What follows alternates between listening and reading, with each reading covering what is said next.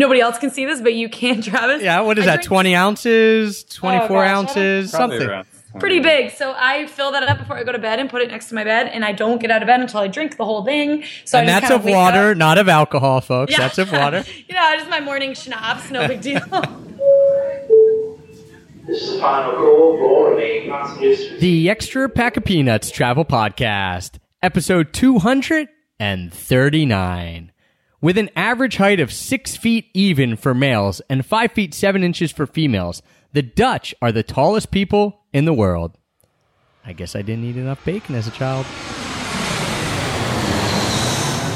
One of the little things I try to do while traveling, a quick, healthy travel tip, is to always try to take the stairs as opposed to taking an elevator or an escalator when I'm out traveling. Now, sometimes it's in airports or malls or wherever I am, and that's one of the reasons that I love traveling with a backpack as opposed to rolling luggage. Whether you're taking the stairs by choice to stay healthy or whether that's the only option, it's such a pain when you have rolling luggage. You have to put down the handle and pick up the suitcase, and it's heavy and things like that. So I absolutely love traveling with a travel backpack. And if you're looking for the best travel backpack out there, the one that I have taken to over thirty countries, numerous states, I highly recommend you check out Tortuga Backpacks dot com. It's the largest carry-on size backpack that you can get. Check out Tortuga Backpacks dot com, and don't forget to use the promo code E P O P, E P O P, all capital letters, because that will get you ten percent off your entire order.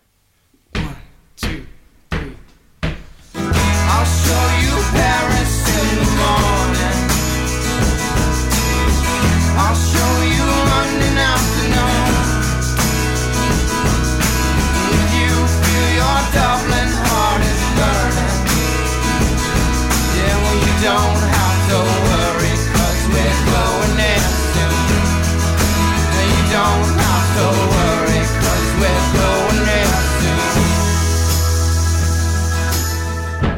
worry, 'cause we're going in soon. Hello, travel nerds, and welcome to the Extra Pack of Peanuts Travel Podcast, the show that teaches you how to travel more while spending less. I'm your host, Travis Sherry, and joining me today are two people who have just returned from a pretty epic travel schedule and who hate diets.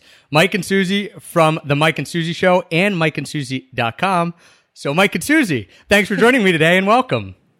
I don't think anybody's going to forget our names out after that. Yeah, thanks for having us. We're happy to be here. Yeah, and do you like how I slid that intro in there without mentioning your last name? Little trick of the trade, right? If I don't know how to pronounce it, I'll just keep saying your first name over and over. So why don't you guys pronounce it for us? You're the experts after all. Sure, we are Mike and Suzie Marshausen. Um, he's Marshausen by blood and Marshausen by marriage. And yeah, that's... But you don't have to remember that. Yeah, it's not important. Again, Mike and Susie. It's burned in your brain now. And uh, today we're going to talk all about health, wellness, fitness, both while traveling, while being at home. And Mike and Susie are going to be giving us some awesome, like real actionable advice for how to exercise, eat well, all of that while traveling. But first, you know, this is a travel podcast. We love talking about travel. And you recently turned from a pretty long, I guess it's not like a ch- trip. I mean, you were living abroad. And uh, can you give us a quick rundown of, of that and where you were, how long you were there, plus what you're doing now because you have returned stateside? Yeah, and of course, you being uh, the travel expert that you are, you you understand that because people ask, oh, traveling, this and that. It's like, well, traveling or living somewhere else, uh, I don't know, whatever you want to call it. But um, so definitely, it's uh, it started off with a honeymoon, uh, a week in Bali as the honeymoon. But then we stayed thirty days in Bali, and then we went to Thailand. So the initial plan was to travel Southeast Asia for about nine months, do a month in different places and this and that. And then it just, we're like, yeah, we like it here in Thailand, in Chiang Mai. And then we stayed there for like five months. uh, and then, so yeah, there for five months. And then Portugal, uh, Lisbon, Portugal for two months. And then three weeks in Croatia, uh, a week in Spain. And there, were, there was a little travel in between there to a couple other countries like London and Malaysia and things like that. But that's like the most, um, the most of it. And then now we're, we're currently in Boston. And we'll be here for this month, and then we'll be in the woods in Maine next month, and then we'll be back in Boston for a little bit until the next trip, probably Hawaii and South America. That's a quick travel rundown.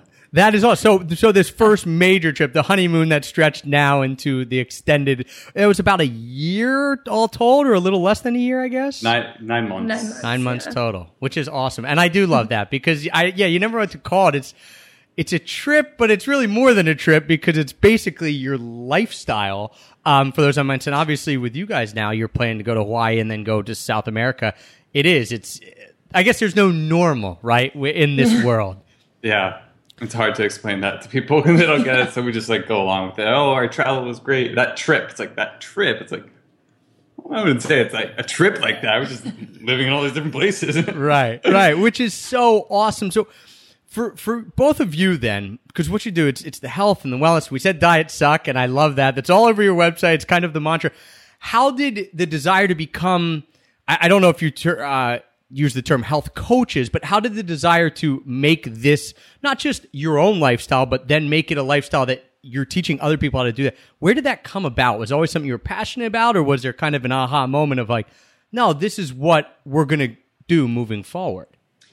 Yeah. Um, so we both got really into health and fitness and nutrition and all these things in college. When we first met each other, uh, we kind of grew together and did a lot of self-experimentation. Um, but for me, as a woman specifically, um, I struggled with dieting mindset and dieting in all these different ways that were really not sustainable. And um, Mike had his own struggles with his health and kind of going on and off the wagon. And we, you know, after working with people and realizing that this just wasn't the way to go about it, especially if you want to have this really flexible lifestyle like we're leading, uh, you have to have a more foundational uh, value system around health to truly live healthfully and also be able to enjoy yourself at the same time. So that's kind of where we turned it into the, you know, the diet-free uh, approach to health and fitness and all that. And then it's just really great to be able to teach people that so that they can utilize that for their own um, their own life and lifestyle. Yeah. Um, and then, so yeah, it wasn't like, a, oh, we want to go travel. Oh, I want to work online. What should I do? Oh, I'll be a health coach. It's like, no, like I, I studied nutrition in undergrad. Uh, you know, we were, we were pursuing our master's in clinical nutrition. I was working as a personal trainer. This was the career, no matter what our lifestyle looked like. This is would be what we were doing. So yeah, I thought I'd throw that out there. And then, and yeah, we both had our own struggles and stories. Mine, you know, uh, really bad brain fog, lethargy, and just like, uh, you know, super like bloated and puffy, tired all the time, just felt really dumb and stuff like that until I really addressed my nutrition uh, and my health in general. Did things like drastically, drastically change for me. And I was like, oh my God, I can't believe I was living my whole life going through like that, you know, functioning at fifty percent capacity. Um, So like I really want to help others, you know, not have to suffer the way I was. Yeah, and it's interesting because so many people don't even realize it, right? And and you may not have realized it was happening to you, and I don't, you know, it's it's like this until you see the other side, you kind of don't know it's there because and and we could talk about that with the travel lifestyle as well, you know, like you said, Mike, it was always going to be a part of your life. You're always going to be doing something with with health and fitness. But then you said, well, there is a way that we could put this other passion of ours into it, which is travel, and make it work. And and when people see that light, it's just it's just crazy because you don't realize it's there until you actually start doing it or see someone else doing it who motivates you enough to say, oh, yeah, it can happen. Yeah, I think that's that's super important to note, too, is that a lot of times people see us doing this, or they probably see you doing it, and they're like, oh, you're so lucky, or I could never do that, or oh, I wish I could do that. And I think that it's it's it's kind of it's the same thing with health too, where people are like, oh, I wish I had your willpower, or I wish I had the motivation to go to the gym. And it's like, no, it's not like a wish or being lucky. I wasn't like graced with this, these amazing genes that just make me want to wake up in the morning and do burpees. Like, no, you just You start doing it. Well, we jump. Still don't do that. Yeah, we, I know we don't do that. But, you know, you don't you don't have to wish for it. Just start small. Start doing it. And then you realize it's that thing where you, like, you see how amazing you can feel. You see how amazing travel can be. And you say, oh, well, that's who, that's how I am now. And it's not like you don't have to be, you know, something special to make it happen. Yeah. And and that's what I love about what you guys do on your site and through your show. It is, it's the whole idea and, and why I love the people who come on. It's it's this idea of pulling the curtain off it and saying, we're normal people. I mean, maybe not normal. Normal might not be the right word, but regular. Like it, it's, it's, there's nothing special, inherently special about why I'm doing this or why someone else can't do it. And, and here's why. And, and breaking it down systematically and saying, here's what I've done that, that's allowed it to happen. And one of the core tenets, as we've talked about with you guys, is that diets are basically bullshit.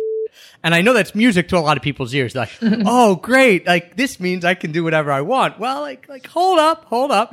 Um, I think it is important to, to get through that. Like, let's explain what that means a lot, because diet free, I think people might take, and I'm sure you get all the time, people come and say like, oh, cool. I can look like Suzie and Mike. They just look like they walked off like American Ninja Warrior or American Guy, and they don't have to, they can eat whatever they want. Well, maybe not. So let's explain that a little bit. Yeah, yeah, we've uh, we come to the realization that, you know, diet and like, well, this health stuff in general is is the mindset. It's the mindset behind it. A lot of people talk about how, you know, fat loss, eighty percent nutrition, twenty percent exercise. Um, yeah, that maybe that's true, but that's within the scope of, you know, the the bigger picture, which is like, you know, eighty percent mindset, twenty percent strategy, uh, and then it would fall into the twenty percent strategy. So it's like the, the roadblocks and the, the mental barriers that were keeping people back in diet mentality. It's like ninety-five percent of diets, say like that's the, the well-known used statistic out there. It's like ninety-five percent of diets fail. So why is everyone's associ- association with health, weight loss, fat loss, dieting? Like, right, that something that always sense. something that always fails. Why? Are, yeah, okay. So you flipped it on its head a little bit then. So yeah, we like got thinking like this. This makes no sense. Like so, Russ, you know, we want long-term sustainable results that you keep. So dieting is the deliberate rest- or diet is the deliberate restriction of food or food groups in order to lose weight. You know, it's like if you Google what a diet is, that's what it says. So I was like, okay, well, what if you don't restrict any foods? Okay, you know, you know, what if your only goal isn't to lose weight? It's like, okay, so now we're, now we're thinking, now we're like getting the gears spinning a little bit. So we really come at it from the mindset. It's like, you, yeah, I'm not going to tell you you can't eat anything. Uh, I'll never tell you, you know, you have to restrict that, but you still have to change things. you, know, you, you can't just eat a bunch of garbage. Like there still is something to change, but you don't have to do it by restriction and by, you know, pain and guilt and punishment and, you know, all or nothing, you know, and all these different mindsets that are tied around that, like that diet mentality as a whole. What are some of the things that you can do? Because I, if we're talking just about diets and traditional diets, like it's calorie counting or it's points or, you know, all that kind of stuff. And it, like you said, even the ones that don't restrict foods, like, yeah, you can eat what you want, but you have to count your points for this and blah, blah, blah. What is, like, is there a system that you use, or is there something that you do that's easy for other people to implement so they can start? And I know they can find out a ton of more information on your site, but like, what's the base level? Like you said, the foundational level of, all right, I'm not going to go on my Weight Watchers diet or whatever it is, but I have to follow some sort of system, mm-hmm. right? Mm-hmm. Yeah, absolutely. I mean, there's, you know, we could go through our entire uh, process here, but some of the biggest things are first awareness, just kind of building a better sense of self-awareness around why you're eating certain things, what you're eating. Most people, you could ask them, what did you have to eat yesterday? And they would have no idea. And, or why they ate it, you know, like, why are you eating that pretzel and whatever? Like, it's, and then they could say, yeah, you're right. I, I have no idea. It smelled good, I guess. Like, right. So, or I saw yeah. it and I ate it, which yeah, is what exactly. I always say. Like, I won't eat if I don't ever see anything. Too bad. It's like, I see it. I'm like, I just start eating it. I don't even know why. Yeah. And that's another part is your environment. Um, so we have a lot of people look into their environment and see how they can sort of mindlessly eat better, but then also mindfully eating so that you can eat the food, foods that you enjoy, but you're paying attention. You're not just, you know, sitting on the t- at the T V eating and then all of a sudden it's gone. Like, we love food probably more than anybody else in the world, but we love it enough to enjoy the eating experience and have zero guilt or um, any negative emotions around that, because we respect food, we respect our bodies, and we want to really incorporate that. Um, and then another big part is just rather than restricting a lot of things, start adding a lot of things in. So not necessarily what are the bad things that you are eating, but what are some of the great things that you're not eating that you can start incorporating more into your life? So then it starts to sort of crowd things out and you start to meet your micronutrient needs, which we're, we have a whole podcast episode about that if you want to go listen to it, um, which we're super nerdy and passionate about that uh, because it's super important. But basically, you know, how can you get all these things into your life that are going to enhance your life? And then you won't necessarily need uh, to rely on some of these Uh, external pleasures that you think are making your life better, but very short term. What are a few of those? If you, if you don't mind rattling off just a, a few things that you said, like what are some things when you look at someone's, what they're eating, or you're working with clients, or, and you're looking at their patterns and you say, all right, well, here are some of the things that you should start implementing in, because that was a really provocative and, and profound point of, yeah, like stop taking away, start adding, which will crowd it out on its own. Like that'll happen organically. Are there a few foods or a few things that you see that most people are missing that then when you're like, hey, try these, people are like, whoa, like that A tastes good, fills me up, whatever. Yes. And it's the most obvious. Do you, do you know what I'm going to say? I no, I don't know. That's why I'm very excited to okay. find out. All right. Get ready for this. Vegetables. All right. Okay. Your parents were right. Eat your vegetables. uh, but yeah, in all seriousness, and they all, when we have someone that go through and observe uh, all their eating patterns, it's, it's the, the most common thing, yet it's the most simplest thing, something that we constantly hear. And uh, you know, we'll review, like, see what someone eats in a day, and there's usually like two or less servings in there of vegetables. And I think the statistic for, you know, average Americans is are like seriously around there, like three or less servings of fruit or vegetables. Those are not the same things. I don't know why they get categorized as the same thing. They're not the same. Yeah. But uh, but it's like, all right, it's people eating like around three servings of fruit and vegetables, which is like an is apple and a banana, probably. Right. So which is probably like, yeah. three servings of fruit and zero vegetables, right? Because yeah. you're like, oh, this is sweet. Pineapple like, is great. Ooh, pineapple, banana, and mangoes. It's like, all right, three sugary fruits. Right. Hey, but that's a great place to start. But uh, in all, yeah, in all seriousness, is, is, is vegetables, hands down. That's what it comes no, down to vegetables. For most people, because that ad- starts to really address the micronutrient issue, mm-hmm. uh, which she just mentioned in that podcast. And what I was talking about before, you know, when I felt like crap and I was at fifty percent capacity, you know, it's what happens when you're missing these micronutrients, because there's thousands and thousands of processes going on within your body constantly, nonstop, twenty-four seven. Your body's so amazing, but it needs these micronutrients. It means vitamins, uh, minerals, and things like that, and these enzymes for these processes to work. And if you're not sufficient in any, even like one of them, then you're not functioning at one hundred percent capacity. Uh, so how do you get more of those in? You have to start eating more vegetables, and you can do that in the most simplest way possible. It depends on you. It's like, you know, start with like a handful of spinach in your smoothie, you know, start with uh, adding a salad for lunch, start with, um, and then like arranging your dinners to be based with like vegetables is the base. And that that's number one. There's some other things that I'd be glad to talk about, but number one is yeah. vegetables. For women especially, I notice that women tend to avoid fat at all costs. And one, women, for your hormones, you, like especially you need fat in your diet. Uh, and there's that, you know, that whole like nineties fat-free craze that women are still clinging on to. Um, and, you know, everything is, oh, it's fat-free, so it's not fattening, which I, is that's a whole nother um, subject. But there's a yeah, podcast women- episode there. Fat free yeah. doesn't mean it's not going to make you fat, oh, right? Yeah, exactly. So I don't think people understand what the word fattening means. But um, yeah, women need fat for hormone production um, and all these other things. And that's just a super lacking nutrient in women's diets, uh, probably a lot of men too. Uh, and so that's another thing is like start adding in more healthy fats. You know, eat the yolk. Damn it. Like, stop getting egg whites. I hate that. But, um, you know, or avocado, or just eat meat that has fat on it, you know? Um, so that's another thing that I would say. And it also, it's very satiating. So you're going to be less likely to eat a bunch of little like carby, empty calorie junk foods if you're getting uh, sufficient fat. Yeah.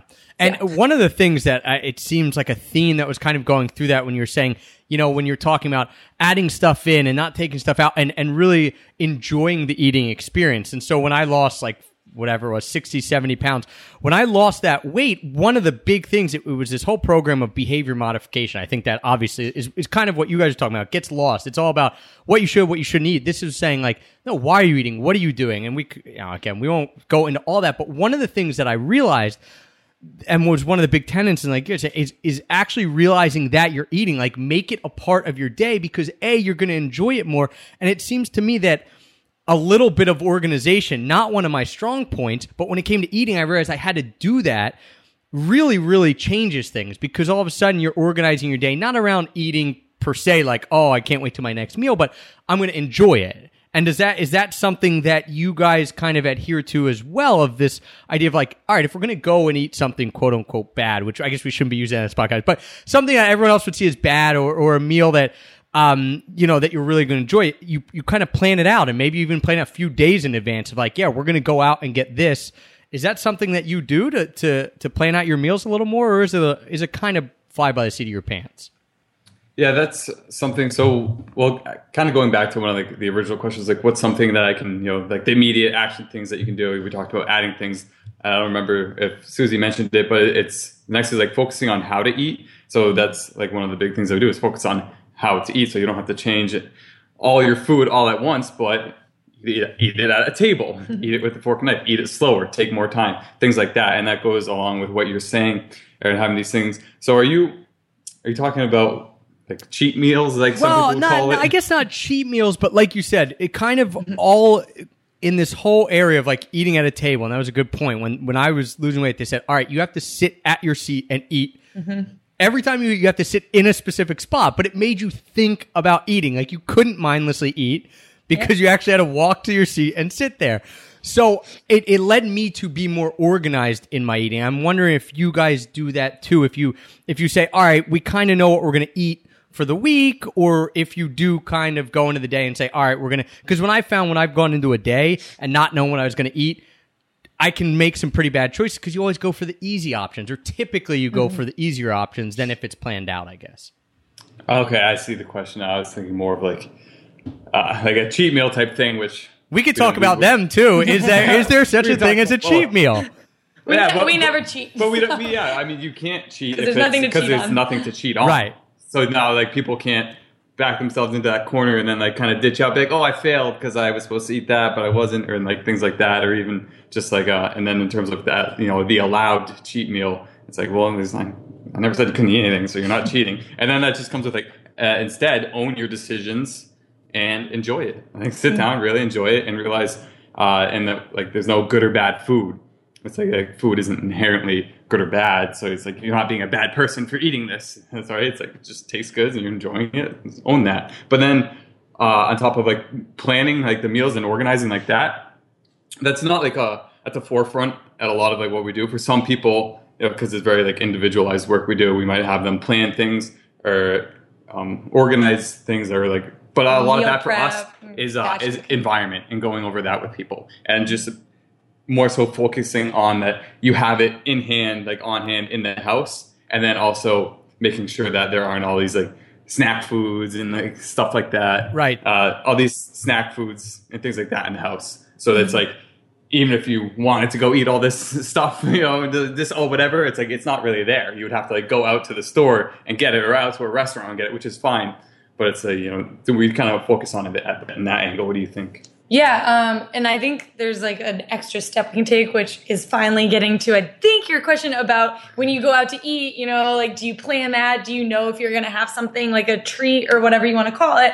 Um, yeah, kind of. It's a very, it's, it's usually just sort of like, okay, well, what am I feeling like? And we follow sort of simple food policies that we have put on ourselves based on enjoyment. So what are we going to enjoy the most that night? And then just have that.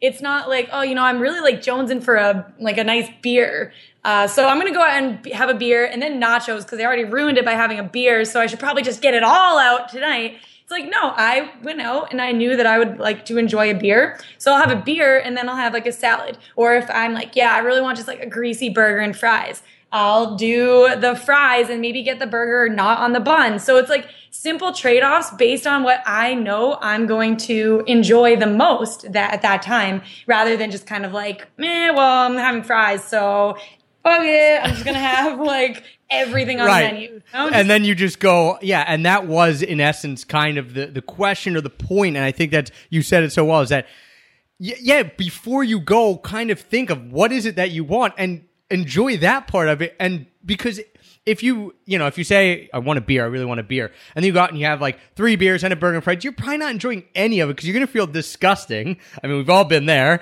And and it is, it's it's this appreciation. You're having much more of appreciation. It's not that you're saying you can't have the other stuff. It's that you're appreciating the thing you are having. And I think that that is a mindset shift that has to happen.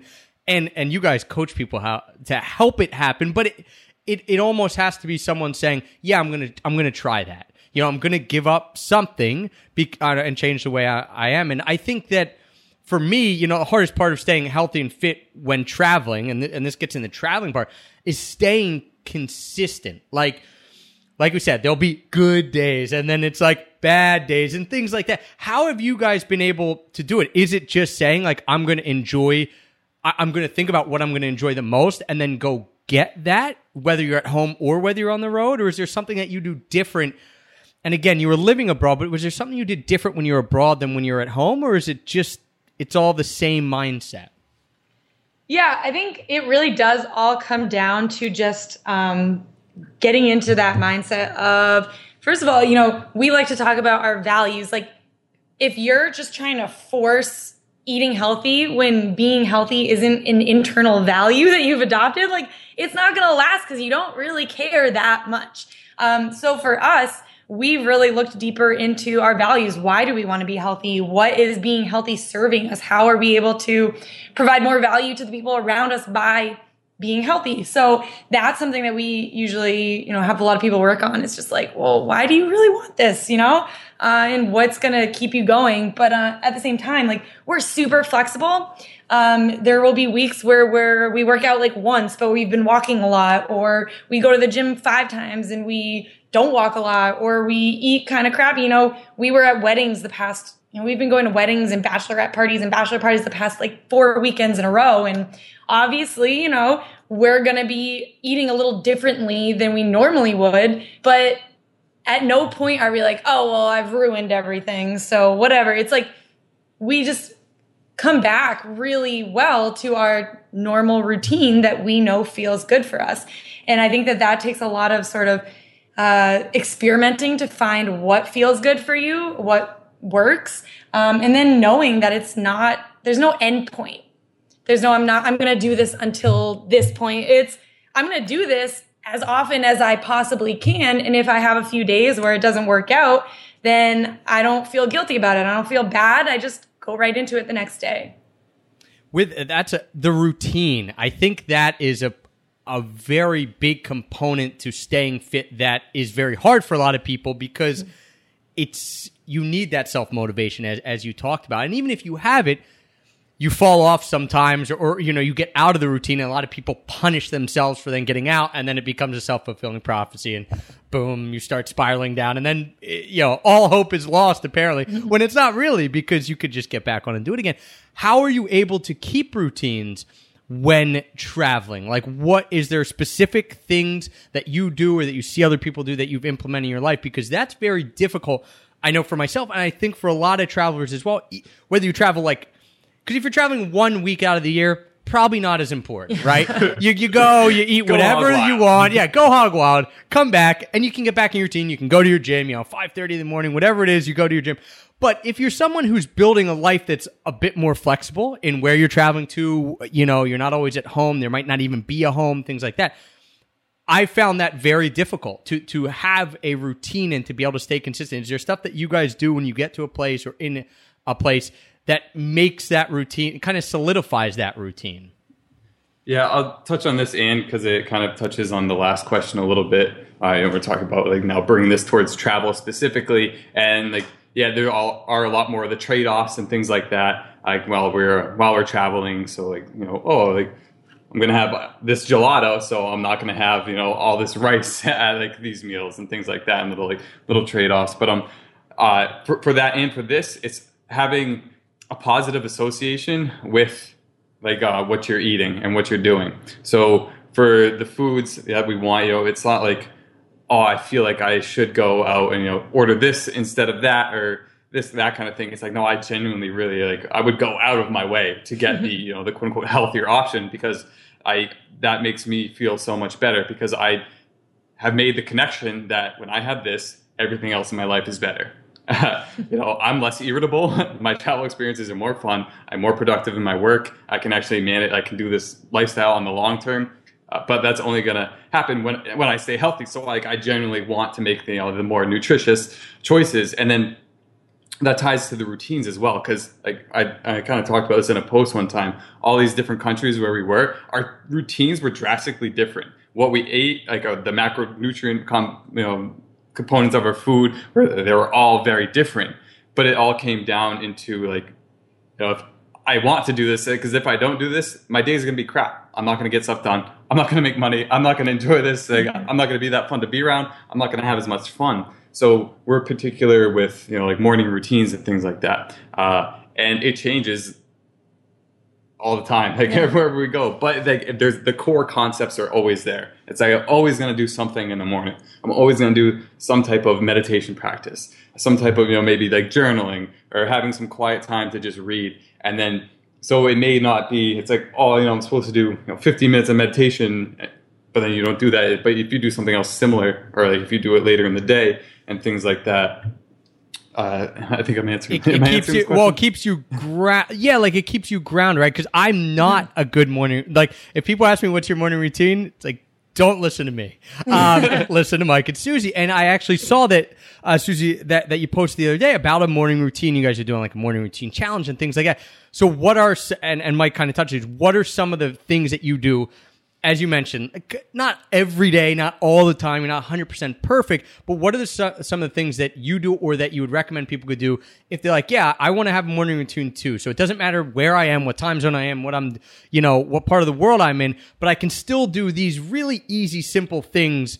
Um, and I don't need any of these external factors. Like I can just mm-hmm. do them wherever I am. Yeah, absolutely. So you just mentioned the kind of uh, morning routine Kickstarter thing that we're doing that starts. Well, if, for whenever somebody's listening, it literally starts in like a few days. But if somebody is listening and this is aired, you can always just go join. Uh, we have a free Facebook community. It's Mike and Susie's diet-free community. And even if you aren't in there in time for the actual thing, there's going to be all the posts for what to do. Um, and how we're going to work is every day we're going to do a different kind of aspect of what could be part of your morning routine. So you try everything out and then you mix and match and make your own that feels good for you. So for us, I, or for me at least, I wake up, I drink, I don't get out of bed until I've finished, like, here, I'll show you. I mean, nobody else can see this, but you can, Travis. Yeah, what is I that, drink- twenty ounces, twenty-four oh, gosh, ounces, something? Around. Pretty big. So I fill that up before I go to bed and put it next to my bed, and I don't get out of bed until I drink the whole thing. So and I that's of water, up. Not of alcohol, folks. Yeah. That's of water. You know, just my morning schnapps, no big deal. Um, so no, so I drink some water, uh, I meditate. Um, he's been way better about, you know, keeping a very consistent meditation practice, whereas I kind of dip in and out, but I always enjoy it. And I'm working on continuing to strengthen that. Um, and then typically, uh, we'll kind of have some coffee and do some nonfiction reading, any personal development, anything like that, that we want to read. Um, and sometimes either a workout or we'll do journaling or whatever. And this is all before we go on our phone or turn the news on, which we don't watch the news anyway. And we highly recommend nobody does. But, um, you know, before we get into all the rush and chaos of the day, it's a really good way to start the day out. And then it makes you really intentional kind of about the rest of your day uh, because you can incorporate planning into that morning routine so that you know what you're doing for the day. Yeah, I think that's great advice. And none of those things that you mentioned are, like, like we said, do you need anyone else or anything else? I mean, other than maybe a journal, you need something to write on. But really, you can wake up, you drink your water. That can happen in any country in the world, right? Um, you can meditate. That can happen anywhere in the world. You can plan your day. You can, you know, like you said, you can sit there with coffee or whatever and really be intentional about it. And I think that Uh, again, do as I say, not as I do, not good at it. But when I do it, and one of the things that I always do, and, and I've mentioned before too, for planning is always write out what I want to do the next day, the night before, so that you're not waking up and like, oh, what should I do? And then your mind starts racing. It's like, no, you just look at this. You're like, yo, when your mind was clear, you wrote it. And whether it's in the morning of that day or the night before, then you're not worried about it, right? It's a, it's a huge, it's, it's weird, but it's like, it just lifts a whole like cloud off your head. Um, So yeah, yeah I find it really, I find it really grounding for when you're in new places too. Um, it helps you feel adapted a lot quicker when you have this routine that no matter where you are, you're doing it in the mornings, and it really grounds you to all. I think that helps us feel really at home no matter where we are, uh, and that's something that's important for us when we travel is we want to feel at home. Yeah, because stuff can get chaotic very, very quickly, and you can get not kind of lost. It, it will help with homesickness or any of those types of feelings. And I mean, if you wake up right away and you hop on your phone, you're looking at Facebook, and you're in a different time zone, everyone's posting all this stuff, you know, then it could, it could quote unquote spoil your day. Cause instead of you just being like, yeah, I'm here, you're like, oh, I'm missing this or doing that. And I think that that's a really good point that it, yeah, a lot of times we kind of gloss over that with the travel aspect of, oh yeah, travel's great and you're out and doing it, but you forget, like there are times where you emotionally feel like, oh man, I'm missing out on stuff at home, or I'm not around these people that I love and, and all this. And um, that's one way to kind of bring it back to, hey, here's why I'm traveling and here's what I'm going to do and here's how I'm going to intentionally do it. Mm-hmm. Yeah. And like that, that intention thing and like what you talked about with like, you know, not having like to think of all this stuff. That's saving you on, you know, making decisions, like decision fatigue, right? So people can just get overwhelmed and I say, ah, screw it. And they'll just eat whatever because they're just, you know, they've used so much mental energy for everything else that when it comes to the food, they don't want to have to think or anything like that. So that's just even an, another way to start like cutting back on that. Uh, as you like all of these other things like meditation and stuff like that, you know, that helps to build awareness. You know, it increases the gap between stimulus and response. So you have that space right there. And that's where you can make intentional decisions and start living more uh, proactively and intentionally instead of reactively into just going um, towards anything like that. So that's another reason why meditation is super important for, for yeah, for nutrition as well. And uh, that was a really good point too with the, the decision fatigue. And I found this with eating as well and, and even exercising sometimes is I... Like I have go-to meals, like stuff that I know, or or I'll batch my cooking if I'm at home. And you know, if you're living somewhere like in Thailand, you can get anything fresh wherever you want. So it's not as big a deal, but, and we'll talk about a few of the places I can't wait to touch on, a few of the places and like eating in certain areas, but I'll, I'll make stuff and then I don't have to think about it. If I wake up in the morning, I'm like, dude, I don't want to think about making anything. I don't want to think about what to eat. I have a few go-to meals that I go and it's like, hey, this isn't going to be the best thing I ever ate, but I don't have to worry about it. I have too much other stuff going on and I'm not grabbing junk. Do you guys have any of those like go-tos? Do you have a certain kind of go-to foods or go-to things? That's so funny that you brought, up, you brought that up too, because when he said decision fatigue, there's this funny story about when we were in Portugal. And for us, we are like the opposite of decision fatigue, you know, the typical, that story where, oh, there's too many things to decide from. I don't know what to do. So they just go for like the easiest, junkiest version. We're like the exact opposite where we'll be like, oh, like, I don't feel like making a decision. Let's just like, or we'll just like oh, skip okay. dinner and just like be like, we'll just eat more tomorrow or whatever. Like super flexible about that. Like sardines. In, in Portugal, we were like, there were so many restaurants and there it was late and we were like, ah, I don't want to pick a restaurant. I don't know what to do. And the only thing we had at the actual apartment were sardines and this like weird seed bread. That like neither one of us really thought was like good tasting.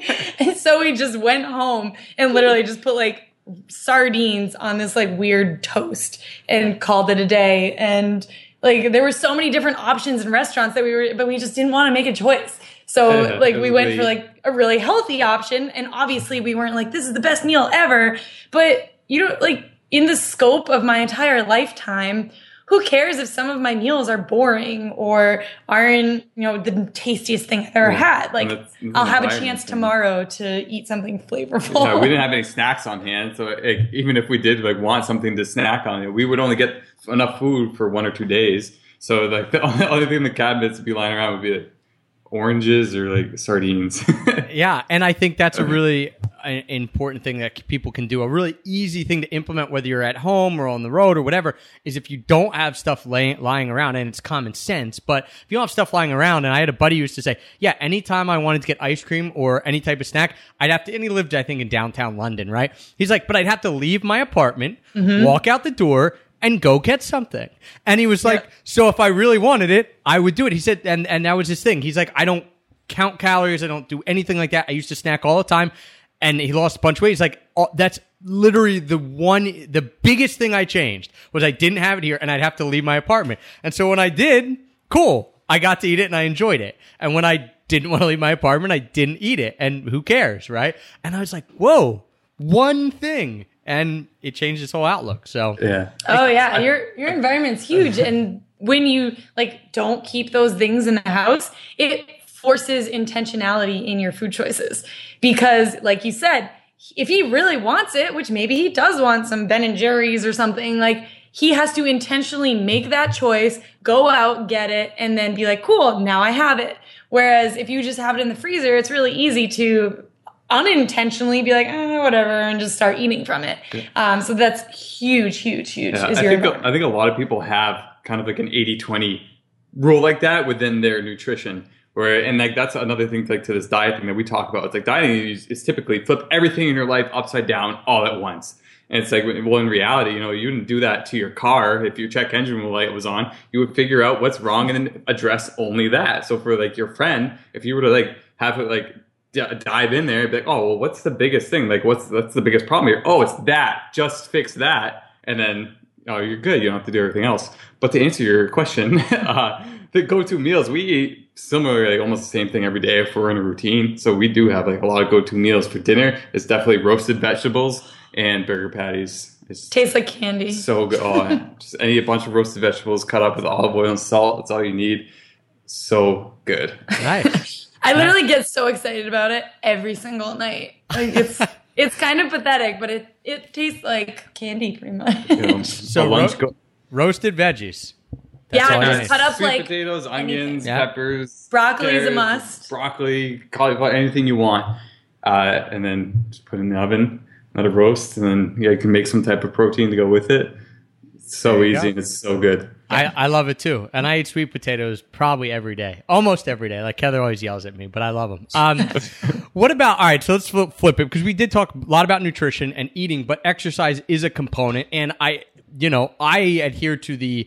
Uh, fact that it's not near as big a component as you're eating. Obviously, you want to do both. But like you said, a lot of people are like, oh, I'll just start exercising more and don't care about changing your eating. You're like, ah, it's probably not going to work because a decent amount of people exercise every day anyway, right? Like I exercise all the time, played sports. I was always fat, right? And it was like, I can't really exercise anymore. I play sports every day, which it was until I changed my eating.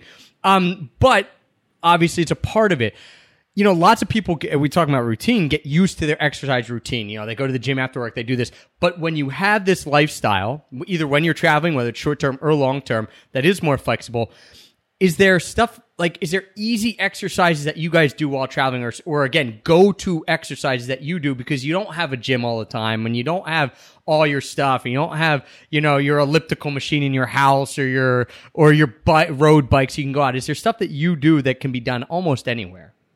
We do. So actually on our website, uh, we have, they're called Fit on the Fly workouts. And you, it's just like quick, easy workouts that are very minimal on equipment. And you can do those anywhere. Um, so those are some options that sometimes we'll just kind of like pick from. Um, we also kind of created our, so if somebody wants this and they have a partner that they travel with, they can email us at info at Mike and Susie dot com and we'll send them this program. And it's literally a partner workout, just body weight, and you use each other for resistance and assistance. So when we're traveling together, we can just go to a park or even in our hotel room or wherever, and we'll get a really great strength training workout in just simply by doing body weight movements and pushing on each other to give that resistance if you don't have, you know, a barbell or dumbbells or whatever. Um, and that we relied on a lot when we were traveling. Um, And it was, I mean, Mike's always like, oh man, you know, my chest is more sore from that than do, from doing like heavy bench press, you know, like it's, it's a workout. And yeah. So it's super helpful for if you have somebody that you can do that with. And if not, there's, you can still do it alone. Yeah. You could easily do it alone and just, you know, change the, um, the difficulty. Yeah. It's basically just like a variation of, you know, push-ups, pull-ups, squats, um, and things like that. And they, you know, you can hit the whole body. You can get, you know, do some strength training. So like that, looking for that minimal effective dose. So we would do that a couple times a week, and then maybe it's like some sprints another day or something like that. And then like that'd be good. And lots of walking and hiking yeah. and exploring. Like if you're traveling, get out there and explore on foot. Don't, you know, just take a taxi, walk, carry your giant backpack. If you're using a backpack, walk from like where you get dropped off to your apartment, and like you get lost a bunch, you have to turn around, and you're going to get a good workout just carrying that thing. Yeah, it's funny. I mean, when we travel, you know, if we are cognizant about what we're eating and we don't go crazy, we will usually maintain our fitness level without any exercise. Like that's before doing any Uh, you know, planned exercise, just from walking and renting bikes and swimming and surfing. You know, we don't really surf that much. I don't know why that came to mind, but you know, all any like all this kind of stuff, just basically being out and doing things. That's going to be usually enough to counteract anything that you're doing, and then you put on top of it some of the body weight stuff, which yeah, you can do anywhere. And I know people have like hotel room workouts and all types of stuff, but yeah, that that's awesome. We'll we'll have to link that up, the uh, body weight workout specific stuff, um because I think that's really important and, and easy to do anywhere yeah. in the world. Yeah, it's yeah. great. It's super easy just for, you know, like maintaining muscle mass and uh like still like getting stronger, even like still trying to put on some muscle mass, you know, so you can like keep your metabolism up yeah. so that you can, you know, eat more great food. That's right. And that's what we all want to do, is eat more great food. I have two two questions here, like um that I, that I'm really interested to kind of hear your thoughts on. One, and I'll, I'll, I'll put them out there and you can answer them whatever order you want. One is your thoughts on drinking. Like obviously if people travel, may, not everyone, but maybe a lot of people drink more when they're traveling than when they're at home. Um, thoughts on drinking and how to counteract that, or how to do it in a way that's, I don't want to say responsible because that makes it sound like you're going to be driving, but like that, that isn't crushing your, your health and your physical fitness. And then I want to know about a food that you guys might specifically struggle with, because you said there's no nothing off limits, but something that if it was like in the house, like you don't keep in the house because you're like, if it was here, I would go for it type thing. Mm-hmm. Okay. Right. Um, you want to answer the alcohol and I'll answer the second one? All right. Okay. I'll, I'll get started on the alcohol. There's a few key pieces. Um, first, I'll start off with my thoughts specifically, or my opinion, and that is when you are healthy, when you are a healthier human being, that you can drink more alcohol and have it be like more beneficial, or at least not harmful at all. Uh, so Mike said, you, Mike says, get ripped so you can get drunk. No, I'm just yeah. kidding. not, not, not physique wise necessarily, but like when you have, well, one, yeah, I guess if you have like, you know, more muscle mass, then you can get away with like maybe having more, but I'm talking about like, you know, your gut health and your things like that. And like, you know, so for me, myself, like in the past, like I talked about when I was still had like all this brain fog and lethargic and stuff like that, alcohol would make me feel like crap. Uh, you know, I'd be, have a lot of brain fog and lethargic the next day and even right after. So I, I um, it's, it wasn't useful, but for most people for, and then for healthy people, I think, yeah, there's, it's beneficial. It depends on how much you have, but even like on the way, um, to Croatia, we were actually sitting next to this doctor who just was getting back from this Mediterranean Diet Summit. And he, his whole presentation was on red wine and like how healthy it is and like beneficial for a number of different reasons. Like one being like a digestive aid, and then, you know, all these antioxidants, and then, um, you know, antimicrobial and all these kinds of things. And I'll talk about how beneficial it is to have that with dinner. And then, um, so we got a real wine kick when we got to Croatia. Like, all right, so, let's do it. Yeah, let's yeah. do it. And it depends on how much you're drinking, right? Are you having one, two, three? Are you having eight? Like these are very different things. So I guess I'm talking about like the one to three range, sure. Or you know, one to two for women, or two. Dr- to drinking four. To enjoy it, but not to get drunk, or, or with that in mind, yeah. Yeah, yeah. Uh, so I don't, I don't think it's, you know, it, it's harmful or anything to really worry about. And then to help maybe counteract the the, the problem might be is extra calories, and then. So for that, you know, if you're going to be having a few drinks in the evening, you know, I would do a trade-off, you know, a food policy that we were talking about earlier, and not have any like starchy carbs with your dinner.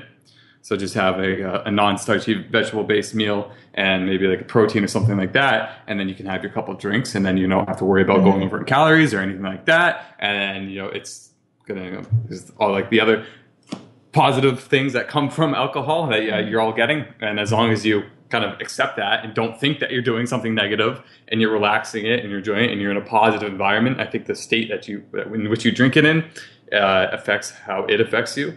So yeah. if you're doing it that way, yeah, I think, I, I think it's great. Yeah. And that all comes back to the intentionality. Like, are you drinking? Why, why are you drinking? You know, are you drinking to go get your face because you aren't comfortable with yourself out in public with a bunch of people? Or are you drinking because you enjoy the taste of a nice, fine wine, you know? So again, it's the same with food. Like, why are you drinking and what about it that do you enjoy, yeah. and focusing in on that. But and like if you're overweight, if you have gluten sensitivity and like all these different things and you're drinking, you know, five beers, God, you know, I can't get that. I wouldn't recommend that at all. Right, right. Um, so as far as the what are foods that we can't keep in the house. Yeah, like what do you, what, what is your, I don't want to say guilty pleasure because again, yeah, anyone, we you can eat whatever you, or not whatever you want, but you can eat certain foods, you just have to have those trails and stuff. But yeah, what is a kryptonite or what is something that's like, oh man, I just love this? Um, I love way too many foods to pick one, but I, I'll tell kind of like a quick transformational story. So initially, my kryptonite, I literally was like, had this terrible relationship with it because I couldn't stop eating it. And there was like a lot of psychological and physical things going on behind that. But it was peanut butter, or any nut butter. Like, I could not just have like a little bit. I would literally just like, and I used to like, and I talk about it um, on the site and on my own personal Facebook and everything about like I actual like, binge eating episodes with nut butters, uh, which had a lot to do with this really negative relationship that I, I had with food and with my body and with exercise. And I was malnourished because I was starving myself, all these things. And so that was a very negative cycle that I literally couldn't have it in the house. And now, because I've worked so much on my own relationship with food and everything, like there, you, you could put any food in my fridge, in my freezer, in my cabinet, and I would be okay with it. And I would eat it, but very quote unquote responsibly and intentionally. And so that's something that I've worked a lot on and that I work with a lot of women on, because that's a really common issue is I really can't have it in the house because I'll eat the whole thing. And it's like, that's not the food problem. And it's not a matter of really loving the food. It's a matter of something else going on that's causing you to have that lack of control. Yeah, no, that, I mean, that makes so much sense because it, it is, yeah, it isn't the food. I mean, nothing tastes that good that you can't stop eating it. It's that you don't want to. And there's re- thousands of reasons behind that. And, you know, like Mike said, you don't dive in and change everything with a car, right? You find out the one reason or two or three and then, and work from that. Yeah. What so for now? any, yeah. So for anybody, well, that's what I was saying is now there's no food that I couldn't. Uh, you still got that sweet tooth there sometimes. I love, I nice. Yeah. This is why it's uh, great when, to have both people on. Whenever you okay. walk by those gelato stands, so, come on, tell the truth. No. I did get really into gelato when we were in Europe, but um, me too, but, me too. And, and that's the thing is like, I, but I was, I had such a different. Um, mental process when it came to choosing to eat it. It wasn't like, oh no, I shouldn't. Oh, but I really want it. Oh, but I'll hate myself when I do or whatever. It's like, yeah, I really want a gelato. And if I decide to have some, I'll probably uh, eat like a few less, whatever, like servings of rice over the week or whatever. Like it's not a big deal. You can be really rational about it. I, I same thing with me when we were in Florence. Like I, I love gelato. I love ice cream, right? And anyone who listens probably knows. I love ice cream. I love gelato. And what we did when we were in Florence, and I told Heather I was going to do this. I said, listen, I want to eat gelato. Like we so much that we went on my own gelato walking tour where we went to like six places. But what I did over those like two weeks we were in Florence, I said, listen, anytime I want gelato, I'm going to let myself go get gelato. But I have to get the smallest one and then I eat it. And so like it was funny because Four years ago, I just would have went and got, oh, six scoops for only six bucks. It's such a better value. I've just eaten it all and felt like literally probably laid in bed for the whole night and the next day because I was so sick. But here it's like, all right, just go and get the smallest one. And then you go and you get it and you eat it. And so I think I probably ate gelato fourteen out of fourteen days. Now, mm-hmm. you know, would I do that if I lived there? Probably, uh, maybe, but probably, hopefully not. Um, but it was, it was this mindset of like, all right, I'm going to let myself do it, but I'm going to put some sort of stipulation on it and I'm going to enjoy it. And I know we're going to do a gelato walkie tour one of these days. So then I'm going to eat a lot of gelato, but that was one. So we tried them all out. And yeah, so I think there's just speaking about gelato, there's ways to handle it, you know? Yeah. Yeah. And then really that brings that, one. taking that like emotion out of it too, which was like, yeah, okay, I'm going to allow myself to enjoy it and not have this like weird emotional attachment and then beat myself up about it all day. And usually if you take that out of it and you're able to work through that, you're going to find a lot less draw to it. And even if you do decide to have it every day, like you can be rational about like, okay, well, you know, like I'll make a little make up for it a little bit. And that's not like the negative, like, oh, well, I ate this, so I'm starving myself. It's just being kind of smart about it. Um, and then you don't need to eat as much in one sitting because you're giving yourself permission to enjoy it. And it's just like, all right, well, that was enough. That was great. And yeah. So that's what we did. We ate a lot of gelato too. Mike, do you love gelato as much as me and Suzie or no? Or are you just kind of on the fence? No, no, I mean, I, ice cream is probably like my most favorite dessert, but yeah, I, I don't, not as much probably. I, I, I did really like the, uh, like there would be times where we would actually both go and like, I wouldn't get any and, but it's like, I know I'd rather have a beer a lot of the times or something like that. Yeah. Uh, but I really liked that the, what was that? Like that, the yogurt. It was like something a type Greek of berry, yogurt, like, yeah, raspberry that, one. It was amazing. They was have really it pretty good. Much like at every place. So if really anybody good. Travels and there's gelato. that was, yeah, that. We got that yeah. in Split a lot. Yeah. Oh, yeah. Split's a great city. Awesome. We could talk. Well, talking about certain places, a question I have for you guys. Was there a certain place or places that you found that were easier or harder to maintain your fitness? I know we're saying like, hey, you know, you set up a routine, you should be able to do it anywhere, but we're all human. Like, were there places where you're like, I just find it much easier to eat healthy, to find good stuff, I'm more motivated to exercise, and then other places where you're like, oh man, I it just didn't roll as easy as for me?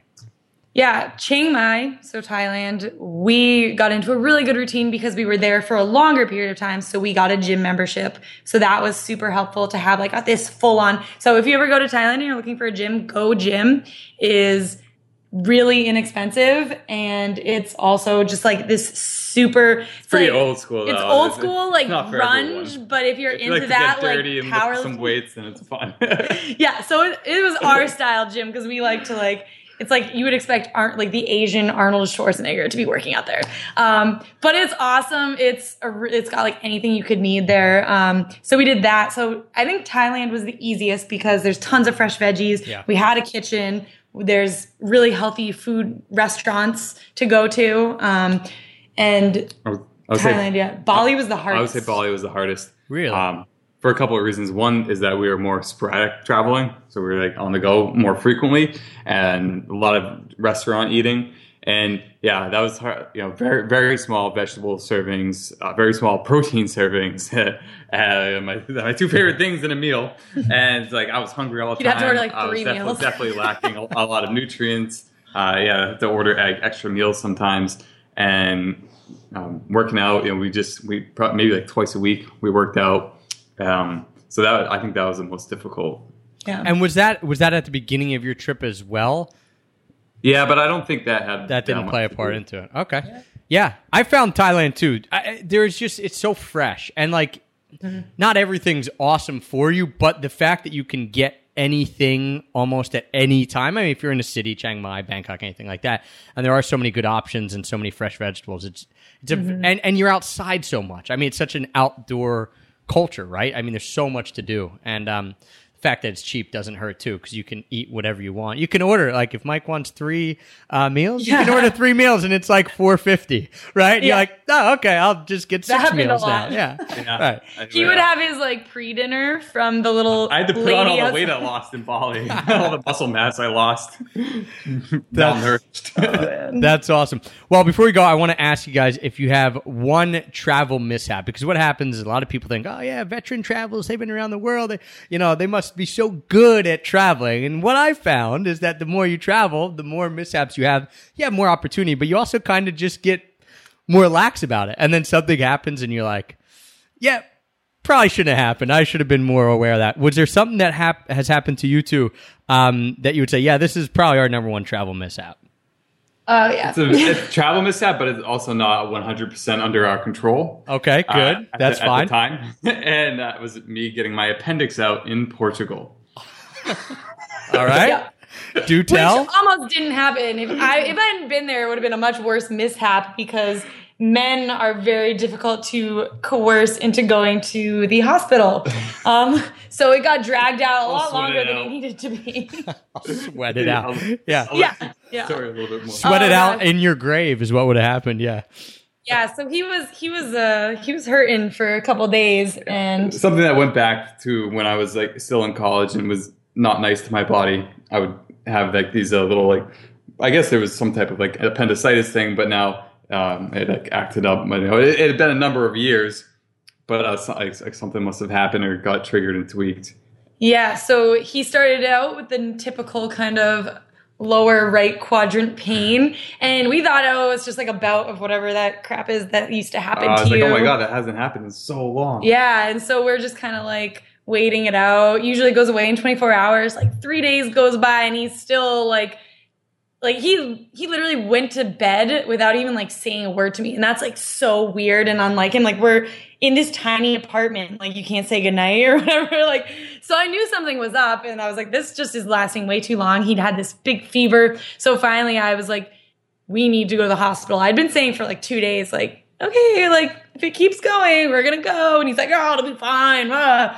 And so we go, and they say, yep, it's appendicitis. You need to get your appendix out. And then he didn't want to spend the night in the hospital. So we went home, and they were like, you have to come back. You have to. I mean, the hospital was like pretty gross and dirty, so I didn't blame him. But the next morning we go, and he ends up finally getting his appendix out. I was and about to sign a. a oh, he was he wasn't gonna get it too. Just saying, and I was refusing treatment. So oh, it was yeah. So and then it turned out that it had burst, and it was like gangrenous yeah, and so disgusting. I, I well, so many hours later, like twelve hours later, when they finally like brought me in for surgery, yeah, they cut me open with like a. tomahawk or something. Yeah, he's, he's got a pretty gnarly scar from it. And then, yeah, I was just like bedridden for, you know, I was in the hospital a couple days after that, and then, you know, kind of took a couple weeks to recover. And this is yeah. all in Portugal. The whole, all, yeah. Like, uh, we were taking Portuguese lessons, you know, so I was like speaking a little bit of like Portuguese um, in the hospital, but yeah, we had to get, we had like this surgery in a completely different foreign country, foreign like hospital. It was, yeah, and, it, and know, public healthcare, like super dirty, grimy hospitals too. It, it was, was uh, free though, so if you ever need to get your appendix out, plan to be in Portugal. Yeah, um, if your appendix bursts, don't get on the plane and then go. But if you think it might, head there first. So right? Wait, just wait it out. yeah. Uh, but yeah, it was it was quite an ordeal, and then of course. Perfect timing. The day that day after he got his surgery was a day we were supposed to be moving to a different apartment.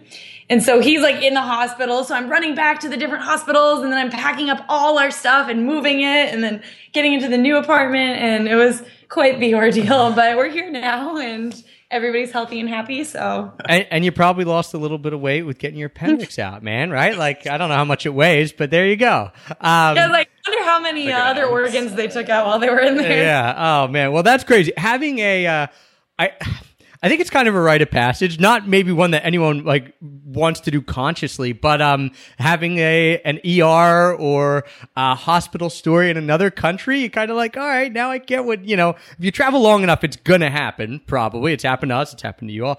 Um, so, yeah, there you go. Well, Portugal. No. Portuguese hospital. There you go. Now you know what it's like if anyone asks you what's on the inside um, of a Portuguese hospital. That's that's. Pretty funny. Glad you're okay, Mike. What I want to uh, ask you guys, the last question here is, what's in the pipeline? I know you have the site, you have the show. What other things you guys working towards? All right. So, yeah. So we are, you know, we typically do a lot of very um, kind of exclusive one-on-one coaching. That's what we prefer to do because we really like to build that relationship with people. Um, but we are actually just today decided that we'd like to kind of coordinate some sort of a workshop or a seminar or something in the Boston area. It's not there. You don't hear about events happening that much in the Boston area about building a healthy business and sort of bringing health and business together into one realm and having some um, serious kind of workshop and actionable uh, things to implement in one short one day. Just try to get some people who can talk on both, you know, having a healthy business as far as business goes and also as far as your physical health goes and how the two come together to really create this awesome um, lifestyle of being an entrepreneur and um, enjoying your life. So that's something in the pipeline, zero details to give. But if somebody wants to listen out for that, we literally just like had a call with um, one of our mentors today and decided that that's something that's going to happen. So keep your ears peeled for that. That's what the pipeline is for. It's ideas, yeah. And eventually they'll come to fruition. That's awesome, guys. And uh I just want to thank both of you so much for joining us today, for sharing all, all the advice, but not just like inspiring through words, because people are listening like, oh, that's great. You know, they told us all this stuff, but actually, you know, through your actions day to day, you're out there living it, you're doing it, you're traveling, you're staying healthy. You're allowing yourself to eat gelato when you want to eat gelato. And I just think that's really cool. And I think that people it can gain a lot from seeing you do it. Um, so just remind people one more time how they can come find more about, uh, more about you and how they can come connect with you, where they can see your day-to-day stuff. Because I know you do a lot with Facebook. Because I'm friends with you guys. You always have videos coming up. It kind of makes me feel bad because you're always doing so much. Um, yeah. What's the best way for them to connect with you? Yeah. So like you said, we uh, love connecting with people personally on Facebook. Uh, both of us, just our personal Facebooks, just friend request us, Mike Marshausen, Suzie Marshausen. I'm sure that Travis will put that. Put it in so the you show know notes. How to spell it. Um, and Mike and Suzie, Mike ampersand Suzie, S U Z I E. Um, people tend to think it's S U S I E or whatever, but it's with a Z.